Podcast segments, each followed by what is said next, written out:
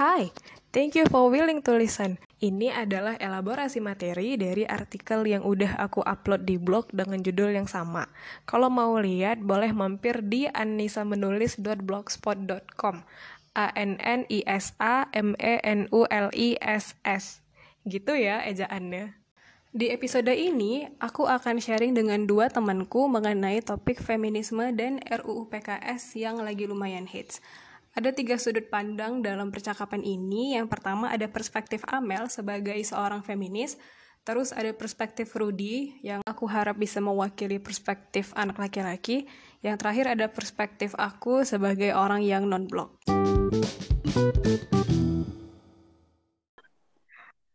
Oke, jadi kita udah punya Amel dan Rudy. Amel, cek sound dulu. Hai. Rudy. Rudy, mana Rudy? Halo ya. Iya, dengar Iya, oke. Eh, terima kasih ya teman-temanku sudah meluangkan waktu dengan berbagai macam kendala teknis Halo, ini ya. ya. Thank you lah pokoknya ya. Ya, halo para pendengar, harap para pendengar ya, para pendengar Anissa Fiza menulis. Enggak kalau di konten ini Anis belum berkata sih. Oh, Anissa berkata. Oke, sorry sorry. Oke, kita mulai aja langsung ya. Sibuk-sibuk nih pematerinya. Eh, yang pertama pertanyaan untuk Amel. Amelia Radnis, Mhm. are you a feminist? Of course. Why? Karena kayak aku mendukung kesetaraan antara perempuan sama laki-laki. Hmm. Hmm, Rudy, uh, do you care about feminist issues? Oh iya, pasti peduli kali ya gue. Why?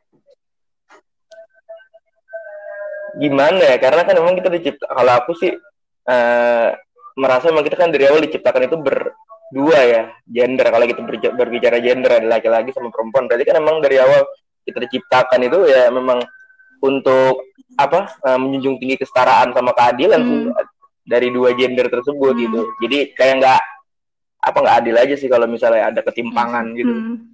Emang kita masih nggak setara ya cewek cowok sekarang?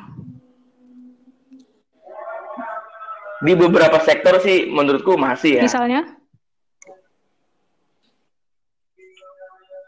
Contoh, Misalnya di apa ya kayak di perli- perlindungan hukum sih. Kalau aku sih lebih perlindungan hukum.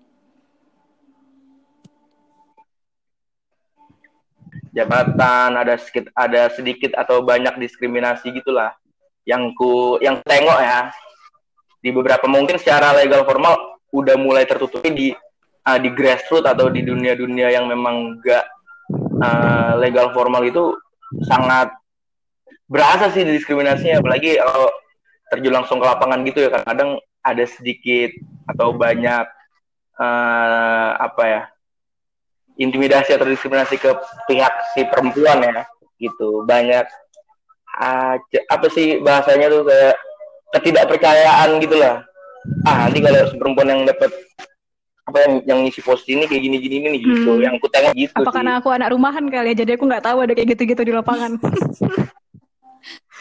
iya bisa jadi Iya. Kalau menurutmu kan sama kayak sih Rudy. Ya, sama sih. Emang sebenarnya feminis itu apa, Mel? Feminis itu ya gerakan yang mendukung kesetaraan antara perempuan sama laki-laki. Hmm. Eh, eh, Ya gitu sih. Kau tolong lah Mel, agak ada elaborasi lah Mel. Susah memikirkan pertanyaan selanjutnya. Mau. Gimana ya? Eh, ngapain ribet-ribet ya? Eh, iya, ngapain ribet? Iya kan intinya gitu. Enggak, coba Come on. Ayolah, tolong Pasti penting. Oke, aku mau kasih pertanyaan pernyataan lah ya untuk para pendengar podcastnya yang mungkin merasa ini apa sih? Ini tuh rekaman pertama banget yang agak-agak serius, jadi mohon maaf lah ya, masih belajar. Lagian kan kita bukan ahli. Mm-mm, kita kan cuma kayak tiga anak muda yang ngobrol-ngobrol Iya. gitu aja ya kan. Jadi harap maklum lah. Belum sarjana, jadi belum bisa dikutip. Ah, kan keluar sih Rudi. Oh, udahlah, balik lagi tuh nanti harusnya. Apa tadi Mel? Sampai definisi feminis ya? Mhm. Terus eh, kan kayak yang aku ceritain di blog itu kan, ada semacam eh, apa sih feminisme yang nyeleweng gitu. Nah itu tuh menurut lo kenapa bisa ada feminis yang nyeleweng gitu? Apakah mereka kurang feminis yang dalam artian sesungguhnya atau ya emang pemikirannya aja gitu belum belum benar gitu? Iya, ya menurut aku sih emang pemikirannya aja. Maksudnya dia nggak memahami arti feminis itu yang sebenarnya. Feminis itu setara, nggak lebih nggak membuat perempuan itu superior gitu, nggak anti men juga. Mm-mm. Aku aku itu jadi titik yang menarik sih buat aku. Karena uh, aku sebenarnya nggak masalah sama sekali dengan feminis kalau misalnya emang untuk kesetaraan. Yang mengganggu aku adalah kadang-kadang tuh ada muncul feminis yang aneh yang yang yang minta jadi superior. Kayak mental harus jadi mental yang pokoknya gitu-gitu lah pokoknya sebisa mungkin jangan ada kata-kata men dalam satu padanan kata. Itu kan jadi aneh terus kayak dia minta harus superior anti men cewek tuh harus di atas. Kayak aneh gitu loh menurutku. Makanya aku agak-agak feminis tuh ya udahlah bantai kalian mau ngapain? Gitu. Aku sih gitu ini. Kalau Rudy gimana? Menyikapi uh, pemahaman feminis yang agak-agak aneh gitu? Iya sebenarnya kalau kita tarik banyak-banyak bacaan juga sih aku nggak bisa apa jelaskan lebih apa rinci karena memang nggak aku hatami kali. Nah, tapi memang kalau kan secara apa ya eh, menurut KBBI aja menurut KBBI itu kan apa yang dimaksud feminisme itu adalah gerakan wanita yang bersama hak sepenuhnya antara kaum pria dan laki-laki ya kan? Jadi memang ya seharusnya kalau sepemahamanku ya feminis itu ya memang persamaan hak sepenuhnya antara wanita dan pria bukan memang jadinya si wanita harus jadi alfa atau memang jadi wanita yang superior gitu nggak apa wanita harus superior dibanding laki-laki laki-laki itu inferior ataupun sebaliknya misalnya laki-lakinya karena laki-laki dianggap terlalu superior, wanitanya jadinya inferior kali. Nah, yang dituntut si perempuan maunya dibalikan keadaan kan enggak, maunya kan memang dibuat jadi kesetaraan gitu kan. Yep. Biar gak ada ketimpangan sih. Aku sih lebih sepakat ke situ ya, walaupun memang mm-hmm. macam-macam lah ada feminis marxis sendiri kan macam-macam juga sih turun-turunan dari apa ya pemahaman-pemahaman tentang feminis itu sendiri. Hmm, makanya aku juga jadi lebih kayak ya udahlah kita sama-sama memanusiakan manusia aja lah kan intinya. Orang mau belajar ya udah kasih belajar. Orang mau ngapain ya udah bebas. Tapi tetap merhatiin orang-orang lain tuh terganggu enggak dengan apa yang kita lakukan? Dirugikan atau enggak? Ya kan? Iya. Yeah.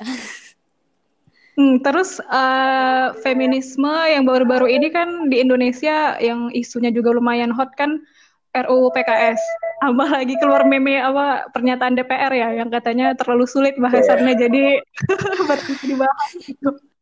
Ku, kira meme meme tentang yang manrok buka itu tuh. itu meme. Aduh. RUU PKS itu sebenarnya apa? Ngebahas apa? Secara generalnya aja dulu. Amel lah, Amel suara sedikit. Kok ya? Kepanjangannya apa RUU PKS itu? Soal UU-nya kok kan sarjana nih. Ah nggak mau aku, aku belum baca. dia belum baca dan dia nggak bakal mau sih kayaknya. Makanya percuma lah ada dua pemateri kalau aku juga baca. Uh. Jadi apa RUU PKS itu apa? Kepanjangannya apa? Uh, rancangan undang-undang penghapusan kekerasan seksual. Dari judulnya iya, udah tahu kan gambarannya. Iya, betul tuh Amel tuh. original original intentnya sih harusnya bisa kebaca ya penghapusan kekerasan seksual. Mm-hmm. Jadi yeah. semua Uh, uh, tapi kan uh, ya biasalah ya kita orang-orang hukum yang belajar hukum kayak ada banyak jadi banyak macam-macam pro kontra di dalamnya kan. Nah beberapa pro kontra yang kalian perhatiin tuh apa aja sih? Karena aku terus terang ya, karena aku lihat ini pro kontranya sangat-sangat uh, kontroversial, terus juga topiknya sensitif, aku memutuskan untuk jadi apatis, nggak baca gitu. Nah, karena kalian orang-orangnya lumayan care, nah aku pengen tahu dari kalian sih untuk insight ke aku dan orang-orang lain mungkin yang apatis kayak apa sih sebenarnya? Yang jadi pro kontra itu apa? Harapan sebenarnya dari UU PKS ini apa sih sebenarnya? Siapa dulu nih?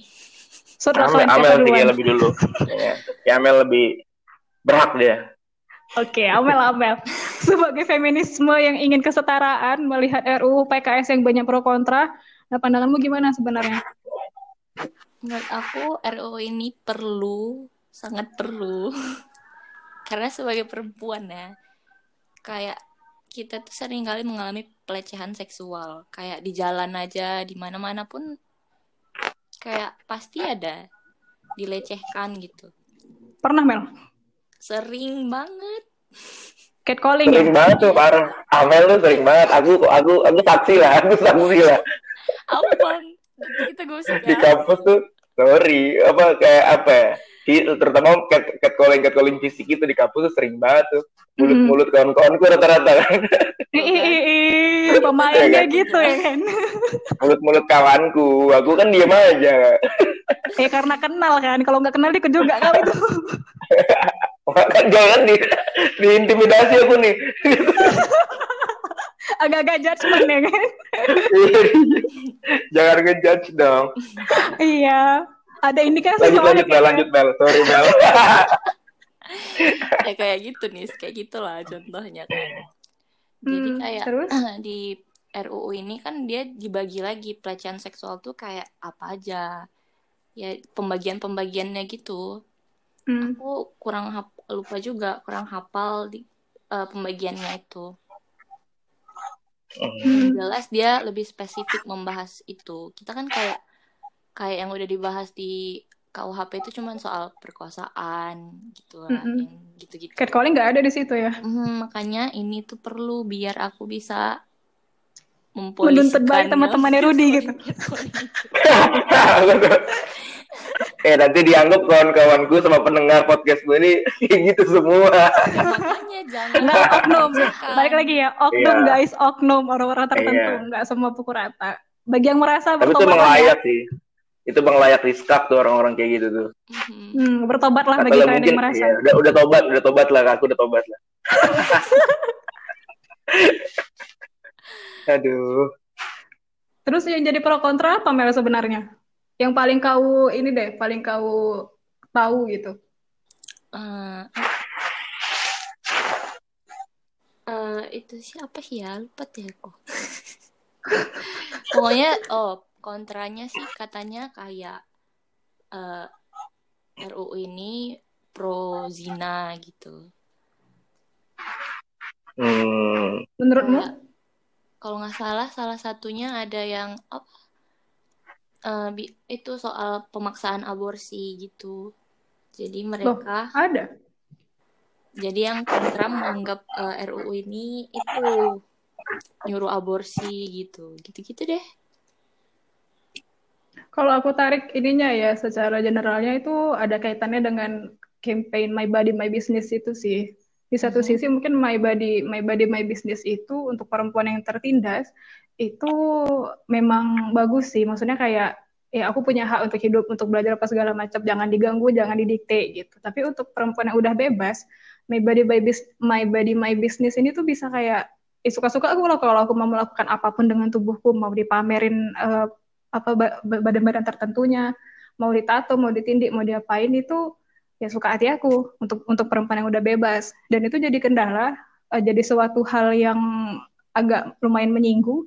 Karena di Indonesia kan banyak kultur banyak agama ada norma-norma eh, kemasyarakatan segala macam. Jadi emang ya itu sih mungkin makanya jadi kontroversial gitu cara-cara cara orang yang menerjemahkannya itu sih yang bikin jadi sangat-sangat wah gitu. Mungkin sosialisasinya kurang kali ya. Menurutmu gimana, Ruth? Nah, jadi kembali lagi tadi kan kalau yang masalah apa sih si undang-undang PKS tadi mungkin dijelasin sama Amel udah tentang apa sih undang-undang PKS itu sendiri. Jadi tadi Mm-mm. ah, sebenarnya di RUU PKS nih aku apa ada waktu ngulik lah beberapa hari- beberapa waktu belakang. Jadi memang eh, di dalam RUU PKS ini kan dari yang sebelumnya di undang-undang apa kitab pidana kita itu cuma ngebahas tentang paling tentang apa perkosaan ya kan tentang KDRT mungkin ada di undang-undang KDRT juga kan terus di RUU PKS ini ada 15 jenis uh, kekerasan seksual yang diatur ya kan dan Hmm. 13 di antaranya belum ada di naskah perundang-undangan di Indonesia ya kan kayak Hmm. tindakan perkosaan intimidasi bernuansa seksual ancaman Hmm. gitulah terus pelecehan seksual baik verbal non verbal eksploitasi Hmm. eksploitasi seksual terus pemaksaan perkawinan terus ada pemaksaan kehamilan, pemaksaan aborsi, terus pemaksaan pem- penggunaan kontrasepsi atau sterilisasi paksa, terus penyiksaan seksual itu, penghukuman bernuansa seksual atau Mm-mm. kontrol seksual, terus diskriminasi beralasan moralitas atau agama. Nah, jadi emang ada 13 lain yang nggak dibahas di Mm-mm. Undang-undang yang ada di Indonesia yang bakal diatur di PKS ini. Nah, memang kalau bicara tadi yang kau yang si Nisa bilang masalah di Indonesia tuh banyak kultur, ya kalau menurutku sih tergantung memang nah, kita menggunakan apa ya pisau analisis yang mana dulu nih kan mm. si perempuan yang yang jadi feminis ini mau menggunakan pisau analisis mana apakah pakai pisau analisis berdasarkan apa hukum positif di Indonesia yaitu hukum yang memang legal dan tertulis atau memang mau pakai analisis uh, agamis ya kan atau memang filosofis dan lain-lain kan atau memang pakai hukum adat yang berlaku. Nah itu kan tergantung lagi sendiri. Mm-hmm. kalau menurutku sih kayak gitu. Dan memang uh, di, di antara pro kontra ini malah lebih banyak pro-nya sih ya kan. Apalagi memang dibandingkan apa terutama untuk pihak perempuan itu sendiri kan.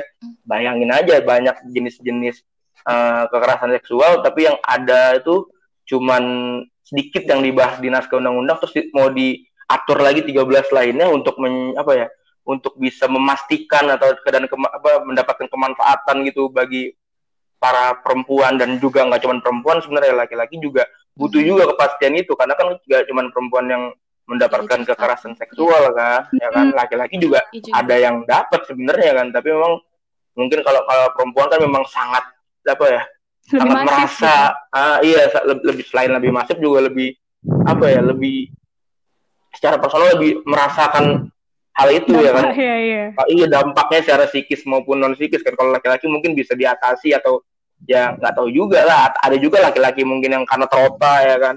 Aku juga beberapa waktu waktu yang lalu baca tweet gitu tak utas gitu di twitter ada juga hmm. orang yang ternyata laki-laki udah berapa puluh tahun ya kan? Dia hmm. mengalami pelecehan seksual. Dia nggak mau cerita cerita karena dia merasa malu kan. Masa perempuan masa laki-laki diperkosa sih mm-hmm. sama perempuan gitu kan. Terus apalagi kadang-kadang kalau kita laki-laki ini maaf sedikit vulgar.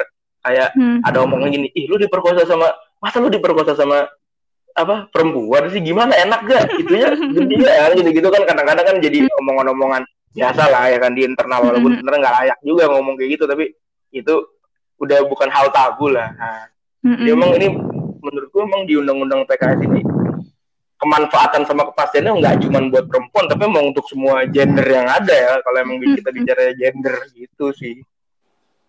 Bahkan juga sebenarnya sisi kontra-kontranya itu uh, bisa didapat dapat bantahan kan kayak uh, masalah my body my business yang tadi kekhawatiran untuk orang mm -hmm um, udah bebas terus menafsirkan ini tuh secara sangat-sangat bebas lagi itu kan ada kayak hukum kan saling berbenturan dia norma-normanya itu saling berbenturan juga nggak bisa kayak cuma dibaca RUU PKS kayak gini terus uh, apa sih pelaksanaannya itu juga bakal kayak gini. Nanti kan tuh bakal berjalan proses hukumnya apa segala macam. Hakim kan juga akan orang-orang cerdas melihat norma yeah. yang hidup di kayak apa gitu. Jadi sebenarnya kekhawatiran orang-orang awam atau orang-orang yang peduli tentang kontranya RUU PKS ini benar, tapi ada solusinya gitu. Dan kekhawatiran orang-orang feminis itu juga benar dan ada solusinya juga gitu kan. Diplomatis lah kita ya. Mm-hmm. Jadi intinya iya. kita perlu RUU ini kan?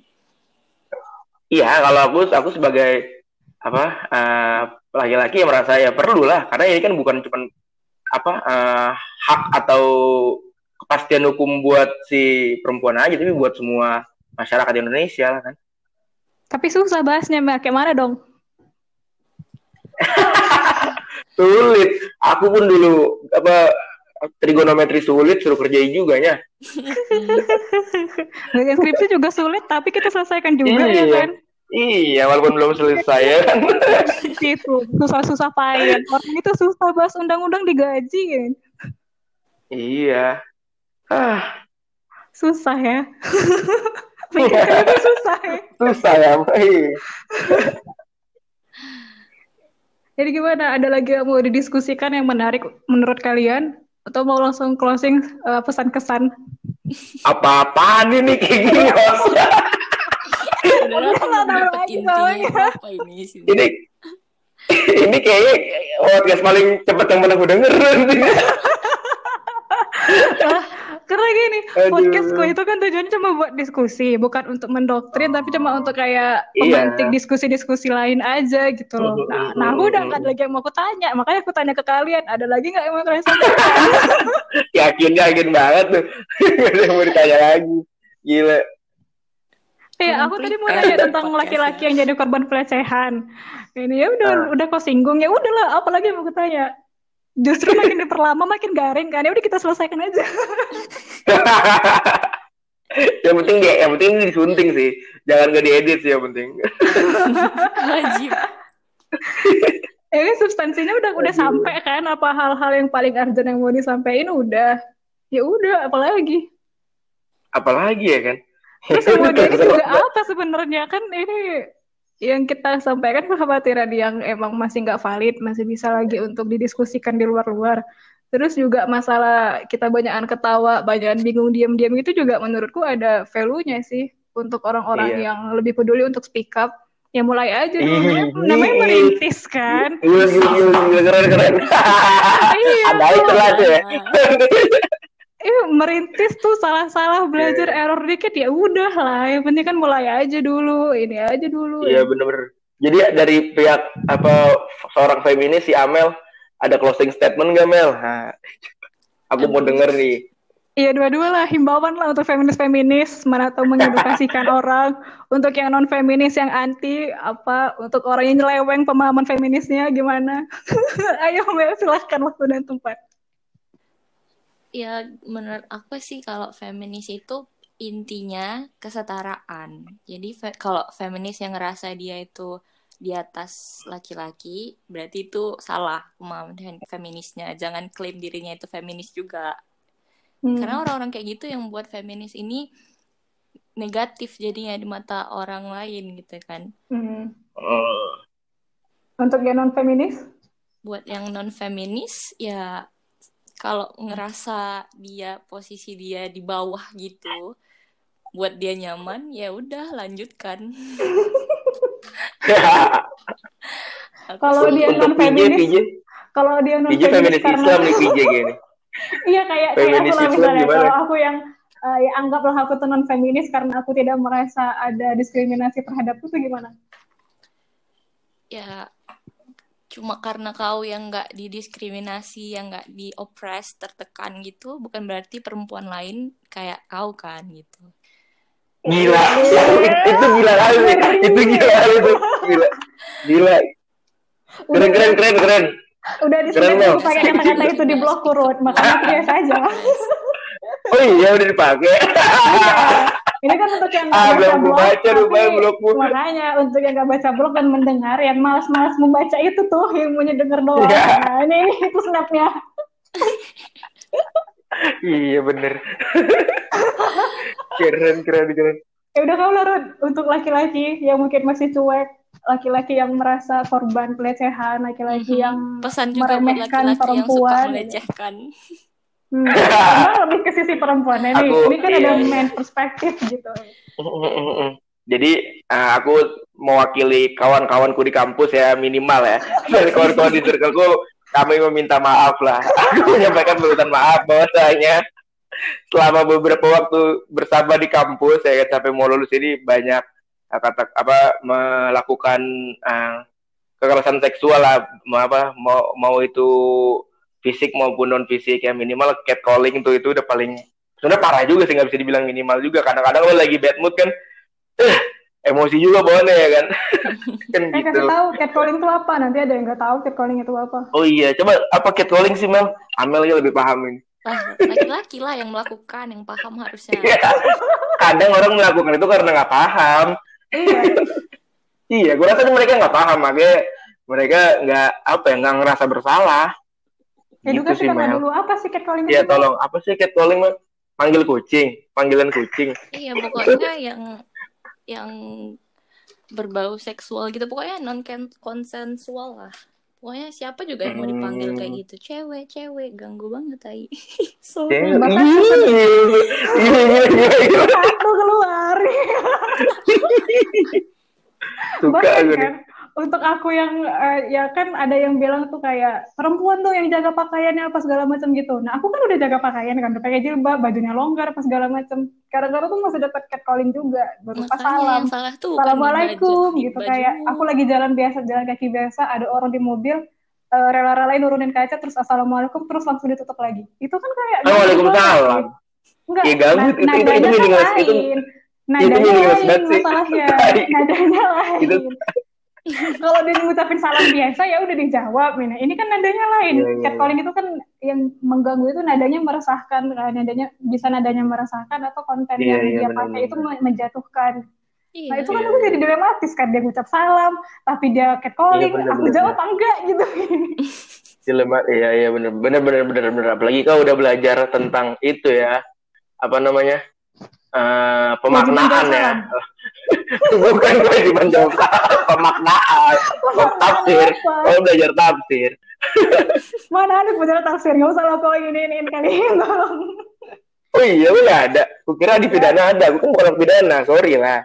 Pemaknaan apa? Nggak ada. Eh udah aja kita bahas. Nanti keluar IP kuliah kita Wih gitu, Gitu lah. kayak anak perempuan si perempuannya pun menjaga, si laki-lakinya ya juga ya jaga diri juga, Iya. sama-sama menjaga, sama-sama udah jadi manusia baik lah intinya. ya kar- karena memang apa ya kalau menurutku memang ini pengaruh eh, dampak lingkungan kami mungkin ya laki-laki dari mulai dari kecil sih secara kultural udah kayak gini memang dari mungkin dari orang-orang tuanya mungkin itu orang tuanya juga kayak gitu ke orang-orang sekitar di rumahnya atau bah- bahkan sama ibunya atau sama adiknya suka kayak gitu ya kan jadi pasti bakal terbawa sih secara nggak langsung ya kan secara bawah alam sadar Mm-mm. pasti oh ada perempuan nih mak sor kali ya kayak kayak gitu mungkin ya kan minimal kalau kalau sor kali kalau sor kali kan mengagumi nih kadang-kadang Mm-mm. sampai ada tindakan-tindakan yang meresahkan itu sih yang bikin jadi nggak enak juga kan buat perempuan gitu Hmm. pertama itulah tadi aku minta apa permintaan maaf lah mungkin walaupun nggak belum dimaafkan yang penting udah ada niat lah dari aku Hmm. wakili Itikat baik lah walaupun ya. ya itikat baik lah kan itikat baik dikurangi hukuman biasa gitu Aduh, Intinya buat cowok-cowok Ah. edukasi diri aja kalau misalnya iya catcalling itu is not okay gitu. Mm. Nanti Ada coba cara lain kok untuk bisa mendekatkan diri pada perempuan-perempuan, nggak usah pakai Iya, catcalling. caranya yang bagus kayak gitu murahan kali caranya. gi- gimana gimana caranya Mel Di podcast selanjutnya aja beda judul ya kan, Nis? oh iya Bebannya di aku ya. aduh Lanjut larut pesanmu. Oh iya, aku lupa jadi mau ngomong apa kan. Pokoknya Satu, selain minta permintaan maaf. maaf. Iya, satu permintaan maaf ya. Dua, terus eh, jangan itu lagi tadi kayak eh, jangan ngerasa karena kita ini apa ya laki-laki ya kan yang memang selama ini secara kultural dan secara tradisi di di Indonesia terutama laki-laki adalah pem- apa ya eh, seorang kepala keluarga atau pemimpin Superior. gitu itu jangan iya superior gitulah jangan mengapa itu laki-laki jangan dibawa-bawa kalau kata orang Medan kan superiornya itu ya kan Mm-mm. sama perempuan gitu lah coba Mm-mm. disesuaikan aja kondisi ya kan biasa ya apa ya biasa kan ya kita percaya saling percaya aja sih kalau aku nggak pakai sama-sama manusia kan kalau Mm-mm. emang kita anggap dia mampu ya udah serahkan aja ke dia kalau memang dalam konteks pekerjaan kan kalau untuk masalah apa yang berbau berbau seksual atau berbau-bau hal-hal yang lebih sensitif ya itu kan harus kembali lagi harus ada konsen. Ya kembali lagi juga kita pakai apa visualisasi yang mana dulu nih pendekatan ya pendekatan teologis kah ya kan pendekatan uh, legal formalnya kah itu kan balik lagi ke uh, tiap-tiap personalnya lah. Kalau aku sih lebih situ lah mudah-mudahan buat para pendengar ini ya kan bisa sedikit lebih aware lah jadi mau lebih baca lah ya kan? Tentang isu-isu feminis dan PKS ini lah. Terus buat para uh, wakil rakyat yang di DPR ya betul-betulnya lah masa alasannya sulit. Itu kan nggak masuk nggak masuk nggak logis aja kan. Ba- bahas ini bahas apa RUU PKS karena rada sulit ya jadi nggak usah dibahas ya. Oh gitu. Mungkin karena dia saking mau baik mungkin karena kalau menurutku ya aku positive thinking mungkin karena yang apa anggota dewan ini mau URU PKS ini lebih sempurna aja jadi rada sulit dibahas jadi ntar butuh waktu lebih panjang Iya, itu sampai di proyek lupa. lainnya. Pada iya padahal butuhnya urgent ya kan. Terus kalau cipta lapangan kerja dan lain-lain HIP itu kan maunya ya yang biasa-biasa aja yang penting ada apa ada bangkainya lah ada draftnya ya kan. Itu yang dipercepat kan gitu yang penting lulus gitu mungkin lah kalau yang yang lain. Gitu karena di press. Kalau yang RUPKS maunya sempurna tapi nggak dikerja kerjai jadinya gitulah kayak skripsi inilah maunya sempurna jadinya nggak dikerja kerjai being done is better than being perfect asik. Iya. ya udahlah ya, thank you. Silakan melanjutkan aktivitas kalian. Nanti kalau udah ready aku kasih tahu linknya. Oke. Hmm. Gila, bakal bakal bakal ketawa banget sih ya kan. Ya gak apa-apa lah ya kan kan kau belum baca blogku sih blogku tuh juga gitu tahu banyakan ketawanya daripada substansinya tapi tuh kalau orang yang berpikir dak dak dak gitu kena snap deh Iya. kalau kalau PJ. ya, itu tadi lah tergantung apa Oke lagi, aman Ji. dia udah keluar lah kalian dari rumah ini Ya udah. Iya iya, uh, diusir, diusir itu Mel. Thank you ya PJ ya Mel. Oke. Assalamualaikum. Thank you, Bye. Ya jangan lupa, jangan lupa nonton videoku ya. Rudi tuh eh dia lagi jadi host dia sih Iya. makan jadi makan Kang Medan cek YouTube-nya ya subscribe Ih, Gila gila gila di, di pet promo tuh gue nih. Bayarannya apa Ji? makanan gratis Ajarin Bisa lah. Banyak cobain makanan. makan halal Medan. Yang kedua, minum kopi. Kalau misalnya mau ketemu sama dia langsung ngobrol soal isu feminis dan RUU PKS atau datang ke minum kopi di Johor. Cari aja lah di IG. ada tuh minum kopi Medan. Terutama itu ya, pertama pertama isu per- perempuan tani masih bisa lah aku. Perempuan-perempuan tani masih dibanding isu feminis secara garis besar kurang lah. Tapi kalau isu tentang uh, rural people sama masyarakat pertanian terutama perempuan bisa. Tapi kalau untuk feminis secara garis besar berat. selanjutnya lah ya. masih masih cetek kali ya. Oke. Kalau Kak Amel, Ya. apa yang bisa dibanggakan Mel? Apa yang mau jual Mel? Cepat-cepat kasih tahu. IG-nya lah ya, Amele, A M E L E E Y Y Y. Iya. Iya-nya berapa, Mel? Tiga. Seharusnya sih podcast ini udah selesai, tapi aku ngerasa masih perlu untuk ngebahas ini dikit lagi biar poinnya jelas. Karena kenapa ya? Gak tahu kayak mana, aku tuh merasa topik feminisme ini jadi sensitif. Kontradiktifnya terasa banget gitu pro kontranya. Kasian aja gitu sama orang-orang feminis yang emang memperjuangkan kesetaraan untuk perempuan tertindas karena mereka seakan-akan tenggelam gitu dengan adanya orang-orang yang menjadikan feminisme sebagai alasan pembenar untuk lari dari tanggung jawab dan abai. Yang harusnya feminisme itu menyuarakan kesetaraan, sekarang kok kesannya kayak feminisme itu pengen jadi superior dibanding laki-laki, anti-man, dan mengada-ngada aja gitu implementasinya. Di Twitter banyak kok itu contohnya. Lihat aja di situ coba. Sebenarnya sih aku juga nggak terlalu paham soal feminisme ini, cuma sering lihat-lihat post aja gitu di IG, terus sering sharing juga sama teman-teman yang menyatakan diri sebagai feminisme gitu. Cuma aku cukup tidak nyaman gitu melihat eh, yang terjadi kok sentimen-sentimennya jadi begini gitu. Aku nggak menyatakan diri sebagai feminis, tapi aku sepakat bahwa penindasan memang harus dihapuskan karena tidak sesuai dengan peri kemanusiaan dan peri keadilan.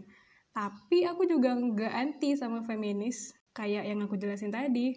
Aku tuh juga khawatir kok kalau campaign My Body My Business atau My Body My Authority itu bisa merusak tatanan norma yang udah berlaku. Pada intinya aku tetap dengan prinsipku untuk saling memanusiakan manusia, bersikap baik satu sama lain, tidak mengusik hidup orang. Ya udahlah, lempeng-lempeng aja kita baik-baik jadi manusia. Aku merasa penting untuk setidaknya menyuarakan, walaupun mungkin tidak terdengar, bahwa selalu ada alasan dan pertimbangan di balik setiap pemikiran dan sikap.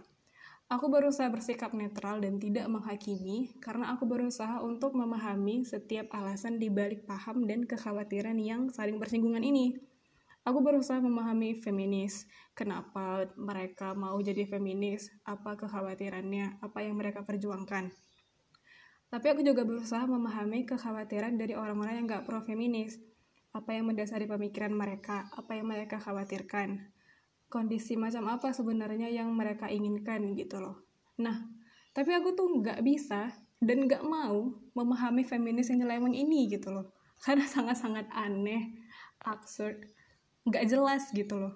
Gak bisa aku nalar, gak, gak sampai akalku memikirkan kok bisa-bisanya gitu. Ada perempuan yang berpikir untuk nggak mau ngasih asi ke anaknya padahal dia bisa nggak mau masak untuk keluarganya padahal dia mampu. Dan apa salahnya sih padanan kata yang ada mennya gitu sampai harus dihindari dan harus dirubah gitu. Sejujurnya juga aku nggak punya sih datanya tentang feminis nyeleweng ini. Ada berapa banyak, terus ada di rentang usia yang keberapa. Cuma aku tuh ngebayangin kalau sampai lah ternyata justru malah anak-anak sekolah yang banyak memiliki paham feminis nyeleweng ini, itu akan sangat-sangat gawat sih negara kita ini aduh parah lah pokoknya jadi tugas baru lagi kan untuk feminisme bener untuk menumpas pemahaman nyeleweng ini karena ya itu tadi kalau anak-anak perempuan penerus bangsa ini tumbuh besar dengan pemahaman feminis yang lain yang nyeleweng, yang anti men, yang pengen superior ini aduh, aduh, rusak lah norma-norma yang udah susah payah kita bangun dan jaga sama-sama ini. Udah hukum negaranya lagi kacau, generasi mudanya pahamnya aneh-aneh. Aduh gawat kali kita. Pindah negara mahal ay tapi ya sebenarnya itu tugas kita sama-sama sih untuk saling menjaga dan mengingatkan dengan cara-cara yang baik dengan niat dan tujuan yang baik juga sebenarnya. Jadi nggak adil juga sih kalau misalnya dibebankan ke si feminis yang benar ini untuk menumpas feminisme nyeleweng dan ya ya apa ya? Aduh nggak tau lah. Bingung aku. Terakhir nih ya. Ini sifatnya general bukan untuk fokus feminisme aja aku mau bilang bahwa sesuatu yang didasarkan pada akal dan logika pada akhirnya akan selalu bersifat relatif, tidak mutlak, dan suatu saat sangat mungkin untuk berubah. Kita tuh boleh aja berpegang teguh pada satu prinsip dan pemahaman yang kita rasa benar, tapi jangan mengabaikan bahwa ada kemungkinan yang lain gitu loh. Jangan menganggap tidak ada perspektif yang lain. Jangan menganggap bahwa karena aku berpikir A, udah A yang paling benar, B, C, D, E itu nggak ada.